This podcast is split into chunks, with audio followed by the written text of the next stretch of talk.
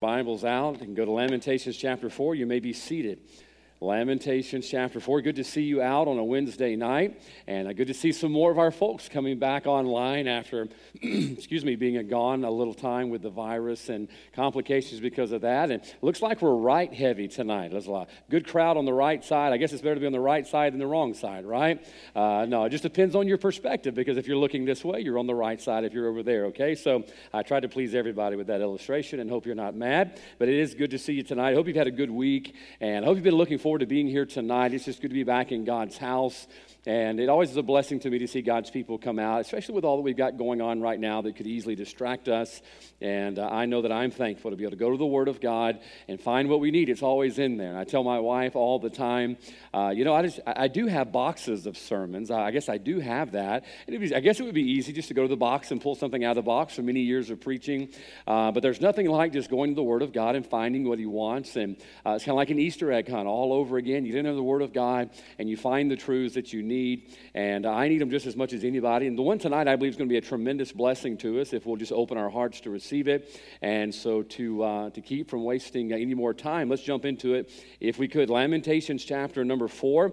And tonight we're going to pick up uh, in verse number six. Verse number six. Now, we've been going through the book of Lamentations on our way to chapter 5, where our theme verse is at. Our theme verse obviously having to do with renewal, and that's what we're working toward. But before they could get to that place of renewal, they had some lessons to learn along the way. And we've been slowly walking through the book of Lamentations, not verse by verse, because several of the verses are repetitive and the themes are repetitive. And uh, I've jokingly told you that uh, I'm running out of L's. I'm so thankful we are in chapter 4 uh, because I'm running out of L's. I have used my thesaurus religiously, trying to find some words without having to stretch them too far, okay? Uh, you know, alliteration works as long as you don't have to reach too far to find the next L. And uh, so Brother Bo comes up to me the other night after I preached last Wednesday night, and he says, Okay, are you going to verse number three next week? And if you'll notice right there in the beginning of verse number three, it says, Even the sea monsters. Brother Bo says, I already know what next week's L is going to be. I says, What? He says, The lesson of Loch Ness. Well, I hate to disappoint you, and I hate to disappoint Bo, but that is not the lesson tonight. We're going to go on down to verse number six. There's a lot of things we could cover, verse two through five, but the Lord led us to go on down to verse number six, and uh, we'll read this together tonight. The Bible says, For the punishment of the iniquity of the daughter of my people is greater than the punishment of the sin of Sodom. Think about that tonight. Let that settle in just a little bit. That was overthrown as in a moment, and no hands stayed on her. Let's pray together and let's ask the Lord to help us unfold this tonight. Father, thank you again for the privilege of coming. Thank you, Lord, for preserving this lesson for us, how timely it is. Lord, I pray that we would allow your word always to be extremely relevant for the moment that you sent it to us. Help us receive from it tonight. And Lord, help us respond in a way that's pleasing to you. Help us be changed by it, for it's in Jesus' name. Amen. As we look at this verse tonight, and as I was praying about how far the Lord wanted us to go as far as this lesson and the time that we have, I, I don't want to keep you any later than the Lord have us to, uh, particularly because my wife told me on the way out the door, she says, Okay, I have nursery tonight. Uh, try not to keep it too long, okay? Uh, and so I, I guess being your wife, she feels like she might be able to slip that in there and get away with it. So I'm going to do my best not to keep you too long. And we're only going to look at one verse tonight. But in this one verse, there is a very, very familiar fault that all of us will recognize in our own life if we'll just be willing to acknowledge that. Now, I've told you many times, and I'll not take the time to repeat what Lamentations is all about. But what God wants us to do tonight is to look in that one verse, as with the rest of the Word of God, and He wants us to see ourselves, okay? Every time that we open the Word of God, God wants us to look into there and to see ourselves and be changed by it, okay? I think all of us have probably seen those ad council public service announcements. Uh, there's one going around right now about a man who smoked his whole life and didn't realize the dangers that smoking caused. You know, he thought it was only to his lungs, and he pulls his shirt up on the commercial and shows the scar from open heart surgery because of the clogged arteries that he had all of those years smoking. Uh, I think we've seen the ones with drunk drivers and the wrecked cars that are there, and they're trying to show you something. Why? Those ads are not going to help those people. The man who has the scar from here to here because he smoked all of those years, look, that ad is not going to help him. the car that's wrecked and the ones who lost their lives drunk driving, that ad is not going to help them. What is their hope? Their hope is that you and I will watch those commercials and we will see ourselves and picture ourselves there and that we will be changed by what we see. Is that not why they do that? That's exactly why they do that. Now, this is why God preserved the book of Lamentations for us. He wants us to read this and he wants us to see ourselves and make the change. Why? James chapter number 1 verse 23 and 25 or through 25. The Bible says for if any man be a hearer of the word and not a doer, here's what he's like the Bible says. He's like a man who goes and looks in a mirror and as soon as he turns away, he forgets what he saw. All right, now look, it didn't say he wants to forget what he saw. I do that all the time. I look into the mirror and I look, I look, you're looking at me right now. That was a perfect time to amen. All right? You go and you look in the mirror and you forget what you saw in the mirror. Now, the older I get, the more I forget things, but I don't normally forget what I see that's in the mirror. But the Bible says if you look into the Word of God and you see in the Word of God, and yet you turn from it and aren't changed by it, that's who you're like. You looked in there and you didn't get the message out of it. But what does it go on to say? But whoso looketh into the perfect law of liberty and continueth therein, he being not a forgetful hearer, but a doer of this work, then this man shall be blessed in his deed. What happens? He looks into the word, he sees himself, and he's changed by what he sees. Now, God wants us to be changed by that one verse that we read tonight. Now, look, you're not going to have to look far into the mirror, okay? You're not going to have to look far because this is a very familiar fault that we all have and that God recognizes in our life. So, what is it? Well, if you've read your Bible, from Genesis all the way to Lamentations, you're going to find that the people of God have an up and down relationship with God all throughout their existence. Okay? Uh, I like to phrase it as revival and retreat. Revival and retreat. They draw close to God, uh, they drift further away. They draw close to God, they drift further away. It's kind of an on and off relationship. You ever know people that have those? You know, kind of an on and off relationship. They're on and you say, hey, man, how things going? Well, we're not together right now. And you talk to them two weeks later, they're back together again and back and forth, back and forth. That's the way that Israel had a relationship with God. God's people have always been prone to that. And can I tell you, I'm one of God's people. I'm prone to wonder, Lord, I feel it. Aren't you? Let's be honest with each other tonight. Look, we're the Wednesday night crowd. Those of you watching, shake your head too, okay? We're the Wednesday night crowd. We can be honest with each other that we are prone to wonder. And we have times that we're close to God and times that we're further away from God. It's almost like they say out there in Hollywood, from what I hear on television don't call me, I'll call you. All right, it's not like they had written God off, but they wanted a relationship with God that God, when we need you, will call you, but not until then. And oftentimes they would get off into sin, judgment would come, and they would finally turn and turn back to God. Now, oftentimes this is the way it is in our life, isn't it? We get close to God, we get further away from God. We're not truly living back in heathenism, but we're also truly not living in holiness. We're somewhere between, aren't we? I call it the happy place between heathenism and holiness. That's where we like to live. It's just a happy little place where we're not back there where we used to be. Thank God we're not what we used to be, but we're definitely not what we ought to be. Now, watch. That's a place we will all pass through as we grow. All right? That's a place we're all going to go through, but you, sh- you shouldn't set up shop there. I told the kids this I got to say this real quick. I told the kids this morning in chapel, I was preaching in there, I have to preach with a cough drop in my mouth because uh, I coughed ever since I had that stinking virus, okay? So I have to preach with one of those in my mouth. And I think that's why this section is cleaned out. I guess, Miss Martin, you didn't get the memo because, man, it has really created. My wife said the other day, I couldn't pay attention because you had this spitball on your mouth the whole time. It's the cough drops, okay? And I just saw a big one fly toward you guys. So just kind of watch your eyes while we're going down through this, okay? Try to pay attention if you can, even though the spitballs are flying. I told the kids every time I open my Bible, if you hear me turn my page tonight and it sounds like it's stuck together, it's not because I don't read it, all right? It's because of cough drop spit is gluing my pages together, but it's better than coughing, okay? Now, back to the subject. Here we go. Most of the time, we settle down in that midway place, don't we? We settle down there. God never intended us to stop halfway onto who He was calling us to be. God, God called us to continue in that growth process. But a lot of times, we settle down in that middle area, not fully committed to God. That was Israel's problem. They never fully committed to God, just like you and I. We don't fully commit to God. I told my wife I was so proud today. I, uh, a lot of times I will read short stories to try to find a good illustration to bring the point, and I couldn't find one. And so I started Googling how many towns in America actually have the word middle in their name.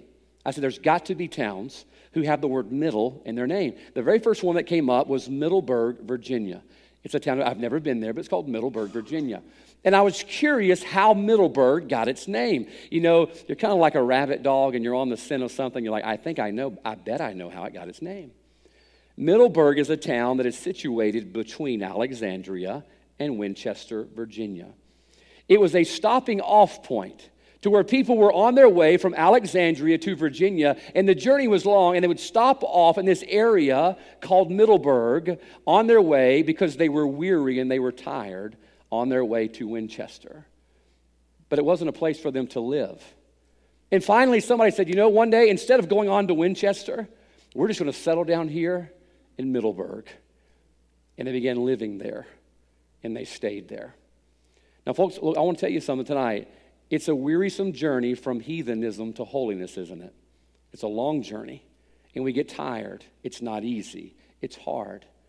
And the temptation is going to be to settle down in that middle area and not be fully committed to God. You know what? I, look, I'm not, I know I'm not what I ought to be, and I'm not committed to God, but look, I'm not where I used to be. I'm just somewhere in the middle. And I want you to know tonight, God despises that. God despises Christians that are not committed, and what the Bible calls Middleburg is lukewarm or lukewarm. God's people never would fully commit to God. They were on again, off again. They were in, they were out, they were back and forth. And finally, we see God judging them very harshly in verse number six. Now, let me tell you why this is extremely relevant to us. In Revelation chapter 3, the Bible describes the church age that will wait on the coming of Christ.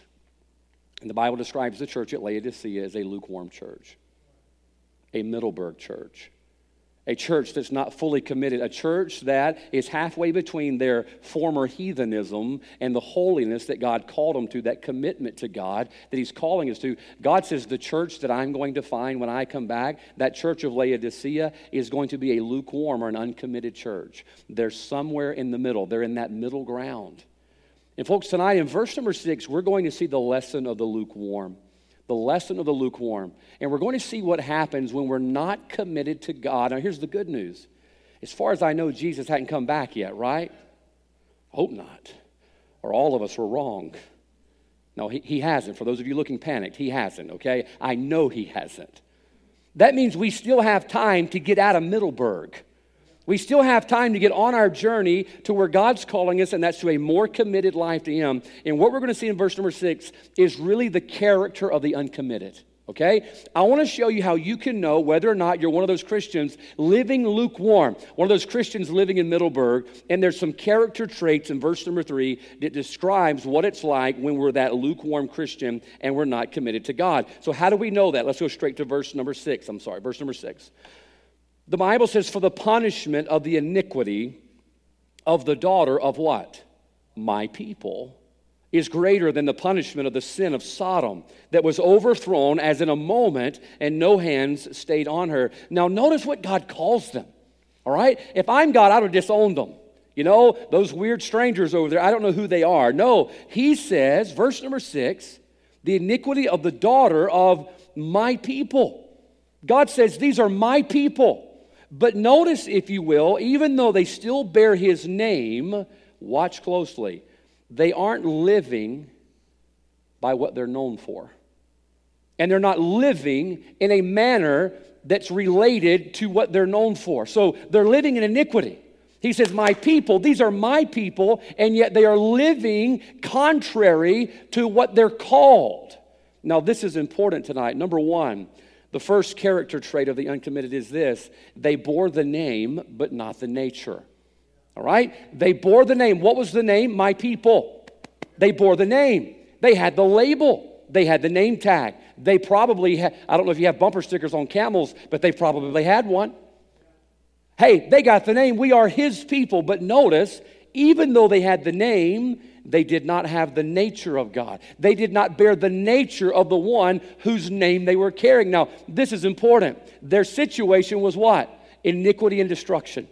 That was their situation. What was their declaration? We're the people of God. And they did not line up.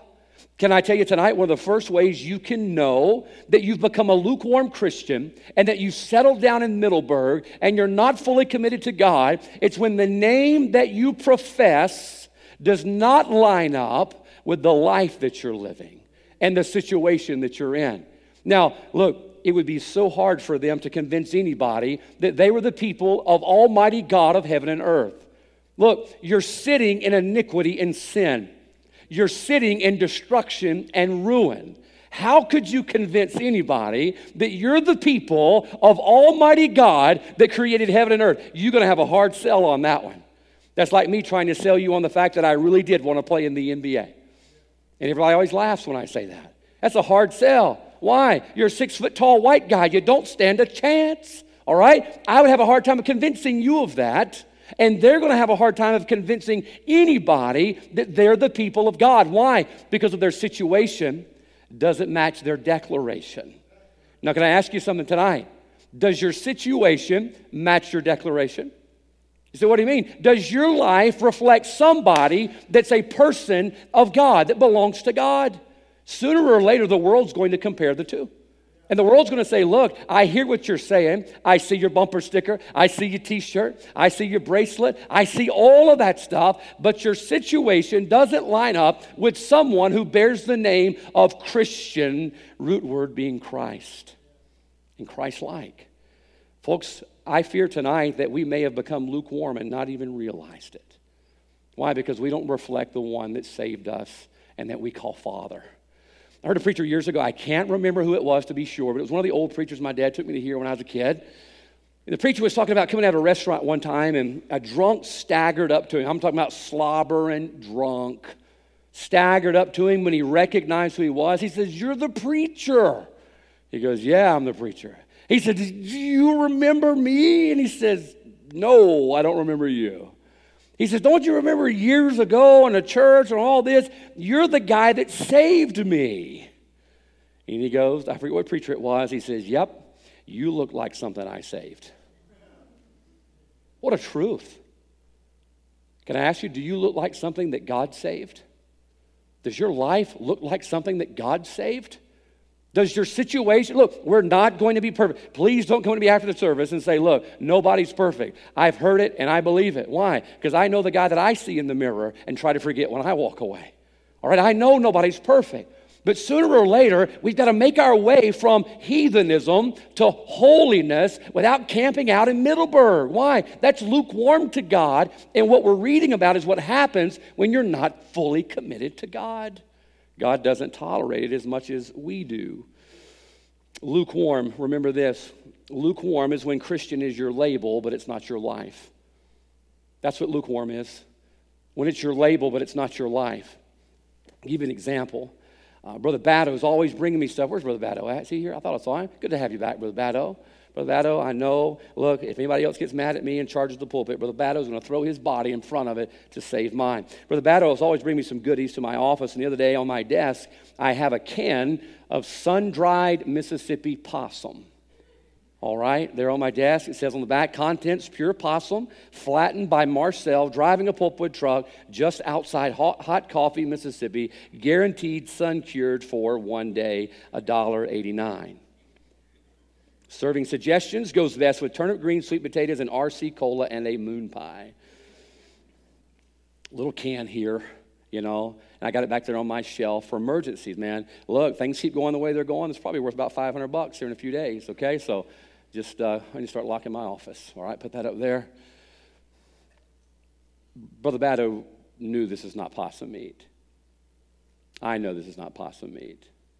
I know that all somebody did was buy a can of potted meat, which I love. Mayonnaise, whew, Wonder Bread. Mm. I know all somebody did was they took the label off the potted meat and slapped another label on it, but nothing has changed on the inside. It's just a label. You pop open this can, you know what you're going to find? You're going to find what was there all along. You're going to find potted meat. Now, I don't know what potted meat is. I don't know if anybody does. It's like a trade secret. All potted meat is is a ground up hot dog. Did you know that? That's all it is. That's all it is. And then bologna is just flattened out potted meat. That's all it is. It's just different shapes, okay? And they, they sell it to us for more and make more money off of that. But you know, a lot of us are just like this. Nothing ever changed on the inside. We just changed the label on the outside. And the world's look, the world's looking at our label and then they see what's on the inside because what's on the inside eventually comes out. And they're saying, watch this, your declaration doesn't match your situation. Why? Oftentimes either we've never been genuinely born again, or number two, we're lukewarm. We're lukewarm. We're living somewhere in, in Middleburg. A Christian that's committed to God, listen, will reflect the character of God. You can't be committed to God without the character of God coming out in your life. You can't. Look, remember Moses? Moses goes up there and spends quality time with God. Remember? He didn't just go up there and have a God is good, God is great prayer and come on down. No, he had a commit, committed time with God. And Moses is up on that mountain spending quality time with God. And when he came down, what happened? The Bible says his face shone. What happened? He had spent committed time with God and he reflected the character of God. And I want you to understand, you'll not have to, to work hard to convince people about what you believe when they can see it in your life. Your situation sooner or later is going to line up with your declaration, or else you're just another lukewarm Christian. And look, God says the church that's going to greet Christ at his coming is going to be a lukewarm Middleburg church. No, I pray it's not central. I pray God finds people at Central marching their way toward what He's calling us to be, striving, listen, to be a more committed church to Him. We're not going to be perfect, but you should keep going and not put down roots in Middleburg.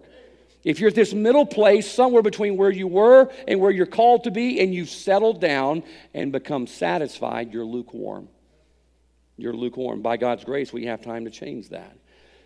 Oftentimes we talk about Daniel. You think about the character of Daniel. His character was known so well that even his enemies couldn't find anything against him. That's how well known his character was. They had to make something up and lie about him uh, because he kept praying. To, they, that was the only thing they could find. Why?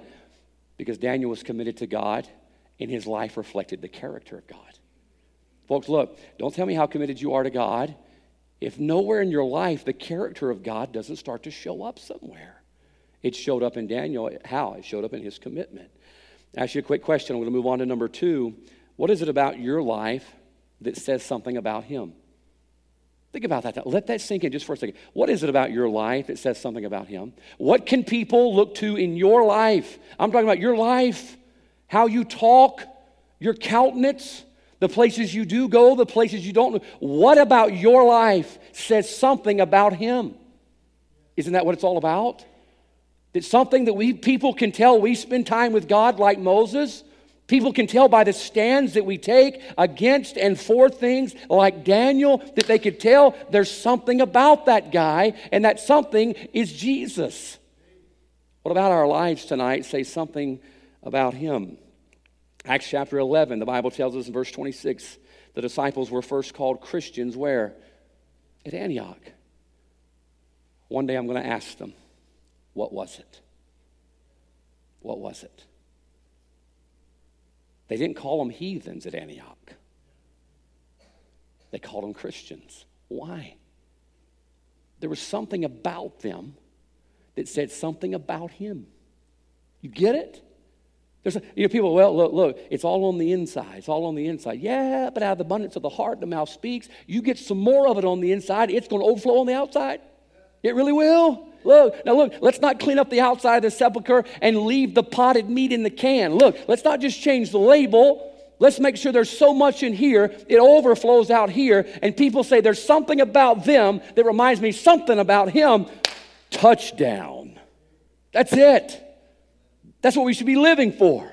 That people look at our life and how we're raising our children and how we talk and how we live and say, there's something about them that reminds me something about him. But you're never going to find that compliment in your Christian life if you're living in Middleburg. You've got to get out of that lukewarm state, or else I really believe you're what I used to call a bandwagon believer. You're a bandwagon believer. Brother Richard, too, invited me to his house uh, one night for dinner. And I know Brother Richard's an Alabama fan. And, uh, but that was okay. You know, I don't want that get in the way of my relationship with somebody, especially if it involves food. And uh, I've seen the sticker on his truck, but I just didn't know how serious of a fan Brother Richard was. Right? You know. I mean, who wouldn't want to pull for Alabama? They win all the time. Okay? LSU comes out of the basement every 10 years. We win one, we go back in the basement for nine years. It's just, look, we're consistent, all right? They're just more consistent more often. And he had this sticker. Look, I have to tell the truth behind the pulpit, okay? Alabama's good. I knew he had the sticker on his truck, but I didn't know how deep his fandom went until I get to his house. He's got an Alabama thing. I believe it's hanging on the, on the carport on the wall. His barbecue grill is Alabama. I said, Look, this guy, look, he just doesn't have the sticker, he's got the stuff to back it up. Now, you think about that. Oftentimes, we're more proud of the sticker. Hey, I got the sticker. I go to Central Baptist Church. Look, I got to tell you a story. Today, I was coming up south on 49. This guy was going slow in the fast lane. Oh, I was so mad. And I just wanted to and pull out. And then, you know, how you show them your disgust is you cut back close in front of them. Anybody else like that? All right, maybe not, maybe not. I'll be honest with you. I have to be honest behind the pulpit. I guess you don't have to be honest in the pew. Do you know what stopped me? The Central Baptist sticker on the back of my car. And then I was right up here at the hardware store. They're going to see me turn into the church. And they're going to think, man, wow, he's got that cross on the back of his car, but he sure don't act like it. You see, his situation isn't matching his declaration. Oftentimes, we are the worst enemies to our own faith. Look, we say, well, the government's going to try to shut us down. Can I tell you, we will shut ourselves down before the government ever does. We will shut ourselves down. So, what do you mean by that? I'm not saying shut the doors. We will shut the power off. Why? Because our lives don't match up with our testimony. Why? Because we're like them. Notice what it says, verse 6 again. For the punishment of the iniquity of the daughter of my people. How sad that my people, those two words, are in the same sentence as iniquity. How sad. How sad. Why? Number one, they bore the name, but did not bore, bear the nature. That's number one. Number two, keep reading verse 6. The Bible says, For the punishment of the iniquity of the daughter of my people. Now, watch these next two words. This is flabbergasting. The punishment of the iniquity of the daughter of my people is greater. Is greater. Now, watch close what God's about to do. God's about to give you his perspective on sin. Now, look, it's important you have God's perspective on things. Why? Because we're going to be judged by him. You know, it's kind of it's kind of important that you know what's going to be on the test when you get up there. And I'm going to tell you, you're going to be judged by God's perspective, not ours. That's why you better live by God's perspective, not ours, because mine really doesn't matter in the end. You can live how Brother Jeremiah says you ought to live, and hopefully it lines up with the Bible, but eventually I'm going to be wrong. But God's word is truth. And what God says is true, and you're going to see it again one day. Therefore, you need to view things the way He views things. Now, what's His perspective on sin? For the punishment of the iniquity of the daughter of my people is greater than the punishment of the sin of Sodom. Do you know your perspective on sin says a lot about your commitment to God? Please think about that. Your perspective on sin and how strict or how loose you view sin says a lot about how committed you are to God. If you're not very committed to God, you're going to view sin loosely. Ah, those little gray areas. I think that's all we have anymore is gray areas. I'm trying to, listen, I'm trying to find right and wrong, and all we're living in is these gray. Look, there's not as many gray areas as we think there are. When we get to heaven, we're going to be surprised how few there were. But we view that from our perspective. But in God's perspective, He compares what? To Sodom. Now, it's important to understand why He's using Sodom. Sodom is a lot like a measuring stick for immorality. I, I, I, counted them up. 46 times you'll find the word Sodom mentioned in the Bible. 46. What was amazing to me today, well over half of the time Sodom is mentioned, it's referring to an example and not a place. Sodom is more used in the Bible as an example rather than a geographic location. Why? It's kind of a measuring stick for immorality. But notice, God says He judged His people what? Verse 6 says, greater. Greater. Now, this is important to see tonight. Obviously, their sin was more serious than they realized.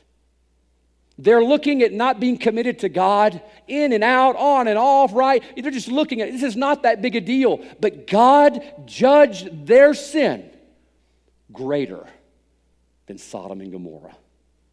Now, this is important tonight. I want to show you the second character trait of the uncommitted. The second character trait of the uncommitted is their sin became less significant. Their sin became less significant. I want you to think about this perspective tonight. I, last night, Brother Michael and Miss Evelyn invited us over to their house. Uh, they had a Sunday school class get together and went fellowship with them just a little bit. Of course, there was food, so we, we were, were sure to go. And I had a good time with them.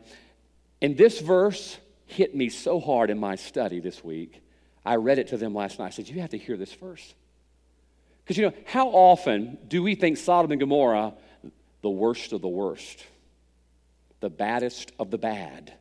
I mean, Sodom and Gomorrah, I mean, good night, immoral, full rebellion against God. And we're thinking to ourselves, whoo, that's bad.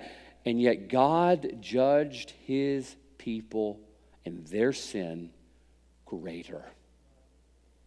Now, here's what happens. Oftentimes, we view our sin and lack of a commitment to God as not that big a deal. Look, go to church, maybe. Yeah, look, I went Sunday, so I got my time card stamped. You know, I might go Sunday night, I might go Wednesday, you know, I might read my Bible. It's not that big. Look, can we be honest? Oftentimes we view our lack of commitment to God as not a big deal. I might go soul winning today, or I might give somebody a track, or, you know, I might, I might. It's not that big a deal to us. But look at the magnitude of how God judged his people's on again, off again relationship, in and out relationship with God, he viewed it greater as the sin of Sodom and Gomorrah. What happened in Revelation chapter 3, by the way, following up on the introduction? Verse 16. So then, because thou art lukewarm, notice God's perspective. God says, I see you, I know who you are, you're lukewarm. And neither cold nor hot, I will spew thee out of my mouth. It's almost like it's the same God of the Old Testament in the New Testament, isn't it? It is, by the way. He wouldn't tolerate them not being committed to Him. And now He says in Revelation chapter 3 to that church, that church that's not committed, they're, they're, they're hot, cold, they're lukewarm. I'm going to spew them out of my mouth. God didn't tolerate in the Old Testament. He still doesn't tolerate it in the New Testament. And when He compares us worse than Sodom, it shows us that when we're lukewarm, our sin becomes less significant. It's not that big a deal, but it's still that big a deal to God. I told my wife today, here's a good definition of the word lukewarm. Lukewarm is when we start living by what's accepted rather than by what's expected. Now think about that, okay? Lukewarm is we get to the place where we're living by what's accepted, ACC, accepted, what the world accepts. We say, you know what? The world says, look, a man and a man being married, a woman and a woman being married, that's okay now. It's okay now. Boy, have, has wickedness grown exponentially in the last 20 years. I told my daughter that there was a liberal president by the name of Bill Clinton who had a policy on that called Don't Ask, Don't Tell. I said, imagine that. A liberal politician who had that, and now everything's open and everything's out, and it's okay now, but it's not okay to God. But here's what happens to Christians. Look, look at the numbers. Christians are increasingly accepting of it. Why? Because we're lukewarm. We're lukewarm. We've camped out in Middleburg. We're somewhere between being a heathen and being holy, and we're okay with that. Why? Because we're living by what's accepted rather than by what is expected. Now, I want to tell you something. We stand before God. What He expects is what He expects. But listen to Ezekiel chapter 8 and tell me if this doesn't sound familiar as another preacher tried to get this point home. Ezekiel chapter 8, verse 17. Then he then said, He said unto me, Hast thou seen this, O Son of Man? Is it a light thing to the house of Judah that they commit the abominations which they commit here? He says it's a light thing to them to commit abominations. You know what abomination is? That's really bad stuff. Really bad stuff. We're there in America where we've accepted abominations, and the Bible says, is it a light thing? It's a light thing to us. Why? Because the world's accepted it, and so we start accepting it. Look, I'm not saying being mean or cruel to anybody. Sin is sin. There's an answer to sin, there's a Savior for sin, and we've got to take the answer to the lost. But as long as you're viewing sin lightly, and less significantly, can I tell you what's going to happen? We're going to become that powerless church of Laodicea. The power of God, our candlestick, is going to be gone. The trump of God is going to sound, and He's going to find us, that church that He wants to spew out of His mouth. Why? Because sin became less significant. That town of Middleburg is, is interesting. I, I went to their town website and I read up on their history, how they became the town of Middleburg, Virginia. And what was amazing was it was literally not even a town, it was just a spot that they stopped off at because it was halfway between the two. You couldn't make the journey in one day, so they would stop off there, they would get refreshed and move on. Now, I want to sympathize with you a little bit tonight. I understand that the journey from there to there is long, and it's hard, and it's wearisome, and it's not easy. And you want to stop, don't you? The further down this road you get toward becoming what God wants you to be and being committed to God, the harder the climb gets. And the story said this I, I cut and pasted the words. It said it was a stopping off place for the weary traveler. A stopping off place for the weary traveler. Now, I want you to know the devil is a wonderful, wonderful, wonderful travel agent. You're traveling from where God saved you from, being a heathen. You're on the road, trying to become more holy, trying to become more like Christ, trying to be more committed. You're failing along the way, but you're keeping moving. And all of a sudden, you get to that Middleburg area. You're like, man, this is hard. That's why the Christian life is called a race and a fight and a war. It's not easy, it's a work. And you get to that Middleburg spot, and all of a sudden, there's a friendly local it's the devil disguised as one of the locals. Hey, man, you look tired. Yeah, it's a hard climb. All the way where we're headed. Where are you headed? We're on our way to holiness, become more like God. And hey, why don't you just settle down? Look, you're tired, aren't you? Don't you get tired of, you know, people back there in the wagon complaining? Don't you get tired of people saying, you know what, why don't we just pull over? The kids are getting aggravated. It's hard on them. Why don't we just pull? Hey, look, why don't you just camp here for the night and get refreshed? And so we do. We do. Every once in a while, you do need to pull off and get refreshed. But don't put down roots there. The next morning, you wake up and you're going to get packed up and move your family on. It says, Look, man, you guys been traveling a while. That's a long, hard road through the forests and hills and mountains and all that. Why don't you just stay a little longer? And stay a little longer. And stay a little longer. And after a while, what was a stopping off point for weary travelers is now a town where people stay and where people live. And I just believe tonight that so many of us as Christians, if we're not careful, you're going to get tired of fighting the fight between heathenism and holiness. You're going to get tired of fighting the fight. And right when you're at that weak point, that little red devil sits on your shoulder. He says, Why don't you just take it easy? Why don't you stop? Man, your kids don't like the direction you're going. They get mad at you. You know, your friends think you're weird. And you know what? Why don't you just camp out here somewhere in between this Middleburg? Look, hey, you're not where you were. The devil will encourage you with that. Look, you're not what you used to be. And you say, Well, that's true. Yeah, you're not what you ought to be, but you know, you're not where you used to be. So, you know, I'm just going to settle down here. By the way, you got a lot of company in Middleburg. They've built churches in Middleburg. There's a lot of people living in Middleburg. There's a lot of people in that lukewarm area. And you know why they're there? Because the devil will leave you alone there. I'll be honest, there's some times I want to pull up stakes and go plant myself down in Middleburg too. You get tired, man. It's, it's difficult. You get complained about. Folks are trying to go this way to where God wants us to be. Oh, I don't want to go that way. Can't we just stay here? Enough? Miley, every time we get ready to leave Disney World, can't we just stay one more day? I'm like, do you know how much one more day cost? I mean, you know, do you have a spare kidney somewhere that you can sell on the black market, maybe to hang out a few more days? I said, Miley, it's going to cost us a lot. One more day? A ticket now is 125 a day. Hotel's about 220 a night. And that doesn't count all the junk we buy while we're there. I said, Molly, we're talking five, six hundred bucks just for one more day. Wow, it really adds up. And buddy, it sure does at Middleburg too. And just one more day. You know, we're just one more, we're to skip one more service. No, it's not that big a deal. We're just gonna, you know, next thing you know, you've built a home and a family and children in Middleburg. And you've become that lukewarm Christian and now sin is less significant to you. That's why Galatians 6 9 says, Let us not be weary in well doing. It's wearisome. He wouldn't have told us not to get weary if you didn't have the temptation to get weary. What was Middleburg? It was a stopping off point for weary travelers. Be careful getting weary and pulling off. For the sake of time, remember Samson tonight. Samson kept going back and forth, back. You know where Samson died? I believe he died in Middleburg. He died there, going back and forth. Think about Elijah. What did he challenge the people of God? How long halt ye between two opinions? Do you know what Elijah was trying to do? Get up Get up, get out of here. You don't want to die here. God despises it here. But if you're not careful, you're going to die. I saw a raccoon the other day. I wanted to stop and take a picture of it so I could show you. This raccoon, it was roadkill, all right? He hadn't made it to the can yet, but I'm sure Marcel's going to make his way over there and he'll get packaged before too late. And that raccoon's dead body was laying right across the yellow line in the center of the highway. You know, God can even speak through roadkill. He can. He used a donkey one time, all right? So I believe he can speak through roadkill passed up that dead raccoon right there on the road and thought to myself, wonder how many Christians are going to die like that.